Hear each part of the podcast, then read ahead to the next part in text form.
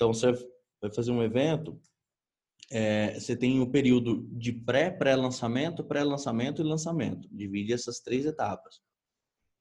No pré-pré-lançamento, é, dependendo do seu evento, ele está acontecendo duas semanas antes, tá? Então, vamos pegar assim, duas semanas antes do evento é onde você vai ter a sua melhor oferta. E na segunda semana é a sua oferta mais ou menos e por último vai ser a, quase que a parada normal, assim, que o cara é, por último eu falo o cara chegar na hora para comprar, ele não tem benefício nenhum de quem compra antecipado. E você precisa fazer isso. Ah, cara, o ticket da casa é 30 reais para entrar? Então fala assim, velho, na hora vai ser 60. E se chegar na hora o cara quiser pagar 30, ele não vai entrar. Ele vai, pagar, ele vai ter que pagar 60. Porque aí você vai falar, pô, velho, da próxima eu compro antecipado.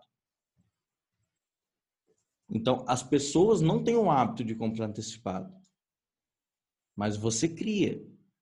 Se você criar esse desejo nessas pessoas, elas compram. Por quê? Por que, que o Rock in Rio vende ingresso antecipado? ele tem, ele coloca gatilhos mentais muito grandes de autoridade, de desejo, é, comunidade, prova social, tem a cidade do rock, então é uma parada surpresa, é, autoridade, que é os artistas mais fodas que, que existe. Se você não, não consegue fazer isso num bar, você faz, faz o caminho oposto. Você vai através de promoções, de packs de consumo, de lugares privilegiados na balada. É, quem compra antecipado, dependendo da abertura que você tem, você pode ter um caixa específico para o cara não pegar fila.